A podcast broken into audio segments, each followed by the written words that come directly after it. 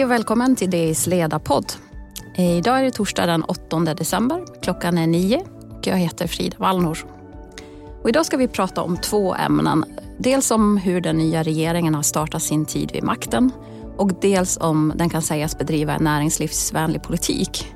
Regeringen har ju fått mycket kritik eh, så här långt och bland annat då anklagas för att svika företagen. Men vad är egentligen en politik som företag mår bra av?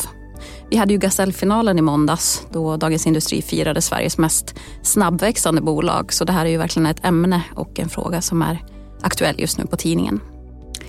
Och till min hjälp att prata om det här så har jag mina kollegor på ledarredaktionen. Tobias Wikström, Henrik Westman. God morgon. God morgon. Och så har vi också Tore Nilsson som hjälper oss just nu på ledarredaktionen. Och förutom att hon är ledarskribent så är hon även författare och expert på svensk näringslivshistoria. Är det rätt beskrivning Torun? Ja, det kan man säga. Ja. Minst. Välkommen hit till oss. Men vi ska börja prata om den nya regeringen. Ehm, och som jag sa så har ju den fått... Det pratas om att regeringen har fått en dålig start, Tobias. Är det, är det rättvist att säga så? Det beror ju på från, vilket, eh, från vilken utgångspunkt man ser. Jag menar, de, de reformer som de vill göra har ju inte påbörjats än. Men om man tittar i opinionen och det som var i fokus i valrörelsen, nämligen eh, inflationen, de höga bränslepriserna, de höga elpriserna, så har de ju verkligen fått en dålig start. De, hade ju, de utfärdade ju ett väldigt tydligt vallöfte, särskilt Kristdemokraterna, som var väldigt precis. Eh, och som de inte lyckas leva upp till.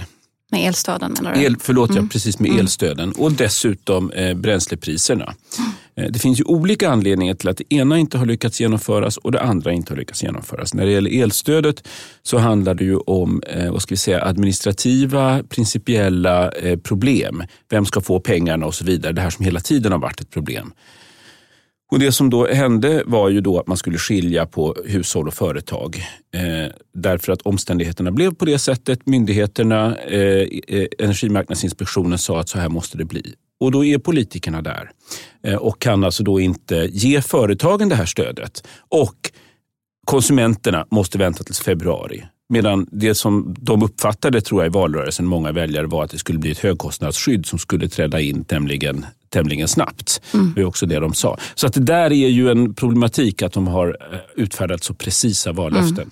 Och Carl Bildt var väl inne på det där också, att det var en ett misstag att man överhuvudtaget formulerar sig på det sättet och pratar om vallöften i en valrörelse. Eh, men...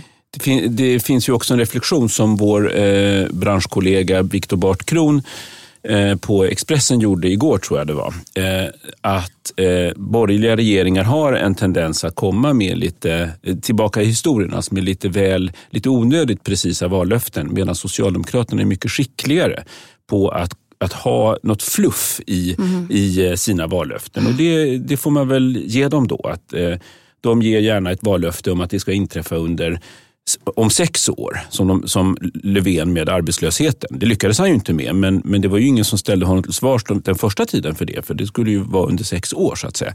Det där är inte eh, de borgerliga lika bra på enligt honom och jag, mm. jag, jag tror det ligger någonting i det. Okej, okay. så de får skylla sig själva lite grann? Ja, det, ingen kunde ju heller veta riktigt hur, hur de här sakerna skulle utveckla sig. Men att säga före första november och sådär, mm. det, det, där får man nog skylla sig själv. Och när det gäller bränslepriserna så vet vi ju att minskningen av reduktionsplikten har man skjutit fram ett år för att skapa mer eh, anpassningsmöjligheter för, för berörda bolag. Så det är någonting som kommer, som du var inne på där i början, att vissa saker kanske tar lite längre tid. Men, men om du tittar tillbaka eh, historiskt, hur brukar det se ut för nya regeringar? Är det liksom in och göra succé direkt? Nej, det kan man väl inte säga. Och, och eh, Det brukar ju heta just om borgerliga regeringar, jag tror att det var Olof Palme som sa att de har otur. Eh, de borgerliga regeringarna säger att vi har otur med konjunkturen när vi har Eh, när vi sitter vid makten och då sa Palme att ja, då röstar jag ju, ska man ju hellre rösta på ett, eh, på ett alternativ som har tur. Mm. Men det ligger ju någonting i det att 76 eh, till 82 så var det oljekris. Och 91 till 94 var det ju en riktigt stor hemmakokt finanskris i Sverige som drabbade eh, Eh, eh, den regeringens eh, popularitet väldigt hårt. Framförallt syns det ju på att Socialdemokraterna gick upp till, till höga höjder under tiden. Det är nästan den bästa indikatorn eftersom de borgerliga partierna kan ju variera sinsemellan. Man ser hur Socialdemokraterna går upp under borgerliga regeringar. Men det gäller ju även Löfvenregeringen 2014. De fick en riktigt, riktigt dålig start. Dels med hela den här regeringskrisen och decemberöverenskommelsen. Men också att man inte hade rätt ut sådana här saker som vad Miljöpartiets inflytande skulle vara. Man stoppade Förbifart Stockholm. Den mm. stod väl ett halvår med maskiner som kostade miljoners eh, därför att de inte kunde enas. Ja, och vad händer nu? Ja, tunneln är ju under, under byggnad naturligtvis. Mm. Eh, så att det, det, många regeringar som tillträder har, har problem att reda ut hur, vad, vad ska vi göra av våra ambitioner och planer och i det här fallet då vallöften. Mm.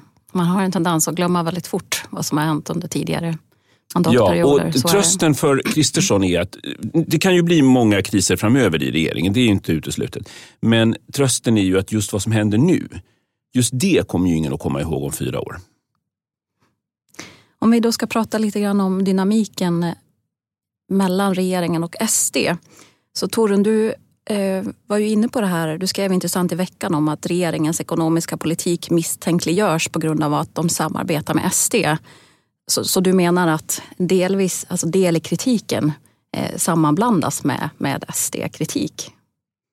Jag, jag tror att det är därför som kritiken är så massiv den är ju, alltså en, en, ny regering får ju alltid en massa kritik förstås och från oppositionen är det ju fullständigt naturligt.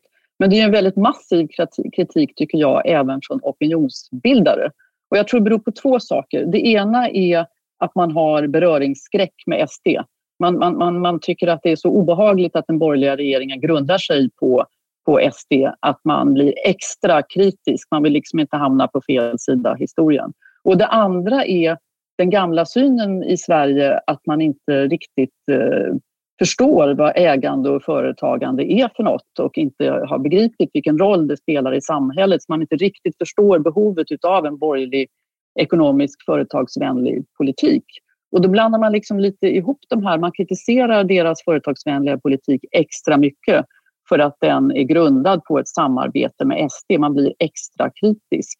Mm. Och det är ju lite tråkigt om man egentligen är för en företagsvänlig politik. Mm. För i sak, Tobias, har vi inte upptäckt något direkt gnissel mellan SD och regeringspartierna? Nej, faktiskt inte på, på någon högre nivå. Det har inte heller kommit till någon, vad ska vi säga, krock i en eh, i, i något lagstiftningsarbete eller politiskt initiativ än, utan det är på lägre nivå Eh, där man kan se att det finns lite läckor om att det har gnisslat lite grann. Men, men det, där, det känns inte som något nytt. Detta behöver inte innebära att det inte kommer, vill jag säga. Nej, okej. Okay. Men, men, tillbaka till dig då Torun. Eh, du tar ju framförallt upp då Dagens Nyheters ledarsida som du menar går emot sin liberala linje kring fri företagsamhet genom att attackera regeringens näringslivspolitik. Vad är det du menar? Jo, jag tycker de är överdrivet kritiska. Jag tror det bottnar i... Alltså I Sverige har vi haft ett väldigt långvarigt socialdemokratiskt maktinnehav historiskt. Och Socialdemokraterna har ju historiskt de har ju fötts ur en arbetarrörelse och varit negativa till företagare och ägare. Det har varit en del av deras politik.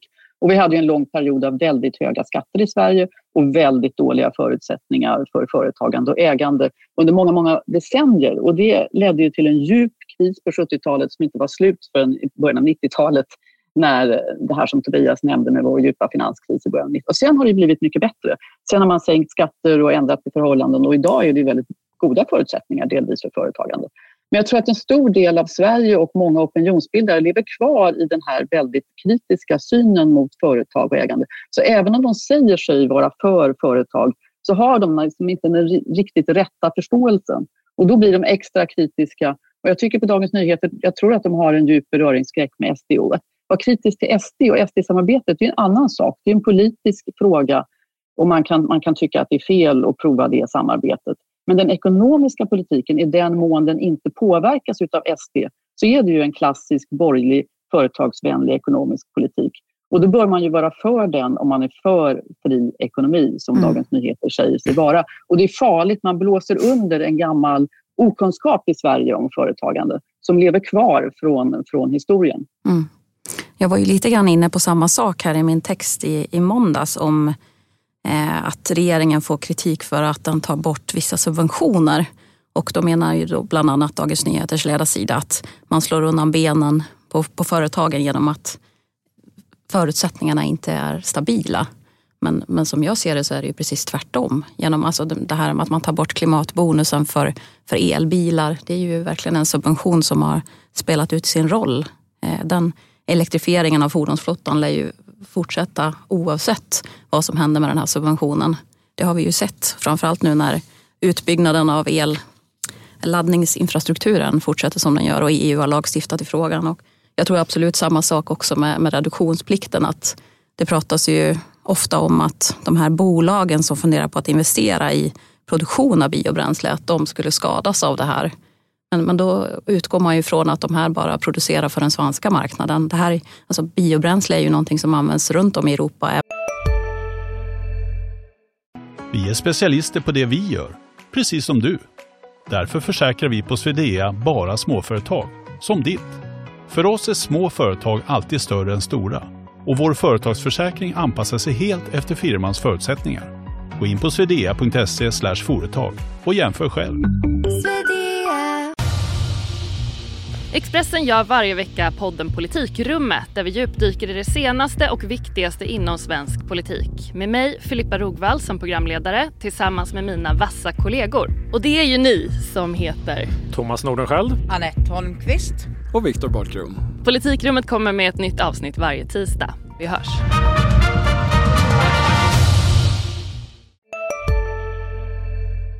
Även om Sverige har varit stor konsument, men jag tror definitivt att det kommer finnas en marknad även fortsättningsvis för biobränsle. Och i och med att man lägger sig på EUs miniminivå så tror jag att man skapar mer förutsägbarhet för de här producenterna.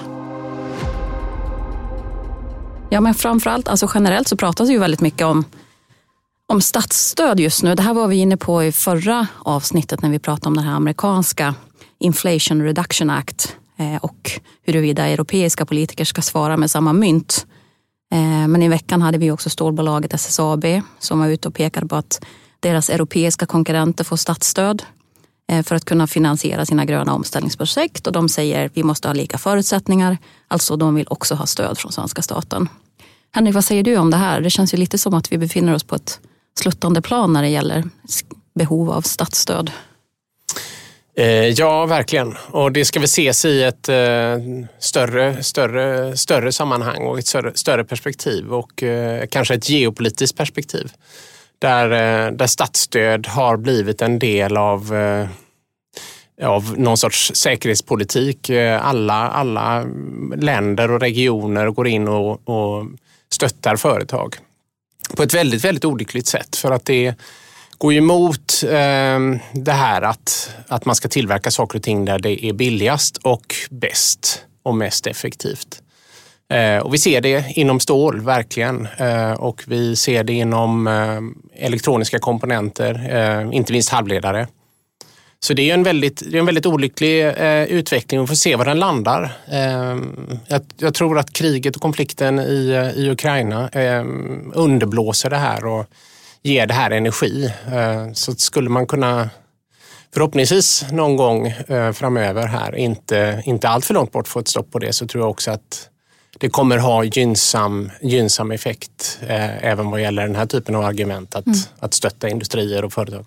Men man kan ju ändå förstå SSAB att det känns tröstlöst att de har liknande planer, gröna omställningsplaner som det här tyska bolaget och som nämns i en artikel i DI och att de vill, tycker att varför, om de får 11 miljarder kronor, borde inte vi också få det? Jo, så blir det ju alltid. Det blir ju alltid det här att, att eh, ett krav föder motkrav så att säga och alla vill ha samma förutsättningar. Men, men eh, där kan man ju ta till exempel Kina och halvledarindustrin som ett väldigt bra exempel. Där har ju Kina försökt komma ikapp, inte minst då Taiwan och satsat enorma summor. Eh, och det har startats tusentals företag kring, kring det här och det har inte gått bra. Mm.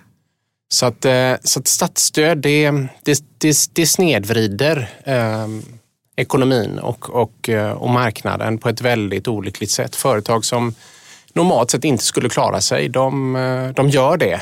Men de gör det bara under en kort tid och när de sen möter så att säga de riktigt vassa konkurrenterna så så blir det väldigt tufft. Och det, det tycker jag kan vara ett argument också för SSAB eh, och andra när de är oroliga. Om de kan tillverka eh, stål på ett väldigt effektivt sätt på det, här, på det här viset utan statsstöd så kommer de stå starka. Vad säger du Torun?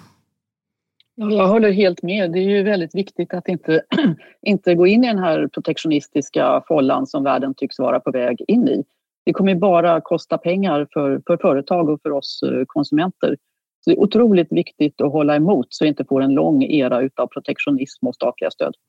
Men, men Tobias, svenska partier är traditionellt ändå ganska emot subventioner. Ja, så är det ju verkligen och det, det är ju någonting som gäller från i stort sett höger till vänster att, att eh, vi är ett frihandelsvänligt land och eh, vi är emot tullar och, och subventioner.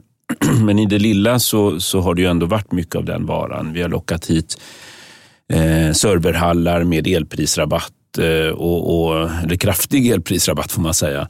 Eh, och, så, och, när det gäller då de här gröna projekten så finns ju den här lockelsen att, att, eh, att skicka in statliga pengar och man säger att man, säger man vill uppmana AP-fonderna att gå in med pengar. Och det är också någon typ av subventionstänkande i bakgrunden där. Men i huvudsak så finns det, så finns det ju ingen som vill argumentera för starka subventioner. Och, och, det får man väl ändå säga att regeringar av olika kulörer, från, från svenska regeringar alltså, har, har försökt hålla emot i EU. Eh, så det finns ju två fronter att kämpa på här. Dels den egna eh, opinionen eh, här i Sverige, men också att, så att säga, hålla emot i EU-kretsen. Där det finns länder i Sydeuropa som tycker att det här är ja, rätt så naturligt eller oproblematiskt att, att subventionera sin egen industri. Men just när det gäller stålbranschen i Sverige så finns det ju verkligen skräckexempel från, från historien. Då när man på 70-talet då försökte att uppgradera Norrbottens järnverk i Luleå till stålverk 80. Eh, med, ja, man gjorde ju jättestora satsningar på bostadsbyggande och annat som sen visade sig resultera i ingenting alls. Och det där refereras det ju väldigt mycket till nu men, men det är klart att man, man behöver ju inte anta att historien kommer upprepa sig nu med den boomen som vi ser i norra, norra Sverige med alla gröna omställningsplaner. Men det är lite grann varningsklockor som ringer när, man, när, man, eh, när alla beslutsfattare jublar. och eh, ja, det, det är väldigt okritiskt förhållningssätt måste man ju säga just nu till, till det som sker i Norrland. Men man får ändå säga att om man jämför med Stålverk 80 och, och den historien så är mitt intryck i alla fall att det är betydligt mer privat kapital som är intresserat av att gå in i de här stora projekten som, som vill gambla med detta så att säga. Och det är ju helt okej okay, naturligtvis. Så att jag tror att det är en stor skillnad att, att då, för 40 år sedan, då vände man sig direkt till politikerna. Och det här är ett statligt ansvar. Mm. Det, där har det nog ändå hänt mycket. Fast just SSAB får man ju ändå säga att ja, det är LKAB som är största ägare. LKAB är statligt, LKAB är inblandad i Hybrid, det är också Vattenfall som är statligt. Så det är ju också ganska mycket statliga aktörer men, men H2 Green Steel till exempel är ju helt och hållet privata pengar. Mm. Så det, det, det, är både och och det, det, är klart att det är en, en skillnad. Um, men om vi då ska försöka runda av det här lite grann. Torun, du var inne på det här om att den skeptiska synen mot företagande och misstänksamheten mot vinst, att det sitter så djupt inom socialdemokratin. Men när det gäller samhället i stort, är det inte så att ändå företagarna är vår tids superhjältar? Eller har jag missuppfattat det? Nej, det har blivit otroligt mycket bättre sen, sen krisen på 90-talet och, och, med sänkta skatter och så vidare. Vi har fått ett blomstrande entreprenörskap och, och hjältar, liksom Daniel Ek och alla möjliga liksom tech-entreprenörer och sådär som det skrivs jättemycket om i tidningarna. Och Gasellgalan eh, i Blåhallen var ju också Eh, ett fantastiskt bevis för att man hyllar företagare. Så det har verkligen förändrats och det har gjort otroligt stor nytta i Sverige. Men tankefiguren, att man är skeptisk till rika människor och att man är skeptisk till vinst, den finns kvar tycker jag. Och faktiskt i förvånansvärt hög grad med tanke på hur fint företagandet i Sverige har utvecklats och hur mycket bättre vi har fått det allihopa de senaste decennierna, hur mycket bättre Sverige går det är ändå så, om man tittar på, på Socialdemokraternas paradområde, de är emot vinst i välfärden, det är ju väldigt många människor som, som tror att det är en rimlig inställning långt in i borgerliga led. Och det är knappt att borgerliga politi politiker vågar gå emot. Trots att vinst är ju bara en finansieringsform. Hur man använder offentliga pengar är ju en fråga om hur man utvärderar kvaliteten på det man gör, inte hur man finansierar det. Och privat företagande kan vara väldigt drivande bra. Så det, det, tankefiguren sitter jättedjupt fortfarande och den sitter djupt i opinionsbildarvärlden i Sverige. Och det är faktiskt väldigt allvarligt, särskilt om vi är på väg in i en djupare kris och en ny era med stora ekonomiska problem. För då är det lätt att såna här tankar biter sig fast om att det är rika människor och de har bara fått sina pengar. De är ju ägare som har tagit risk och förtjänat sina pengar och de har haft en unik period och kunnat bli rika fort. Nu kanske det kommer en unik period och de blir, förlorar sina rikedomar fort. Men det betyder ju också att vi förlorar företag, vi förlorar riskkapital, vi förlorar framtidstro och framtidssatsningar. Och detta måste till slut sjunka in i alla led i Sverige om det ska bli en fortsatt bra utveckling. Mm. Vad säger du Henrik, hur ska man förändra den här synen som många har? Eh, jag, jag tycker att det är jätteintressant och eh, det här kommunikativa problemet. Eh, att man, det finns en skillnad mellan, mellan sak och kommunikation och kommunikationen nu håller på att bli ett problem för anhängare av eh, en, en, en fri marknad och fri företagsamhet och även för regeringen med, med sin politik. Det är väldigt svårt, uppfattar jag det som, för dem att nå ut och istället så håller ett narrativ av misslyckande på att sätta sig. Eh, och, och eh, ja, skulle, jag, skulle jag vara Ulf Kristersson och regeringen så skulle jag verkligen fundera på det utifrån, dem, eh, utifrån den, den synvinkeln. Eh, jag tror den är oerhört viktig. Och jag, tyck, jag, jag också faktiskt en smula imponerad av hur Socialdemokraterna eh, spelar, det här, eh, spelar det här kortet också. Hur de, hur de faktiskt inte ger sig in eh, i, i flera sakfrågor utan eh, fortfarande på något statsmannamässigt vis står vid sidan av mm. Eh, och, och tittar på detta. Och jag tror det är väldigt klokt av dem. Mm. Ja, men vi på Dagens Industris ledarsida, vi för kampen vidare i alla fall fortsatt. Det kan vi vara säkra på. Verkligen. Vi sätter punkt där för idag. Tack så mycket Torun. Tack Tobias. Tack Henrik. Tack ni som har lyssnat. Eh, nästa vecka så är vi tillbaka med det sista avsnittet innan juluppehållet. Ansvarig utgivare är Peter Fällman. Hej då!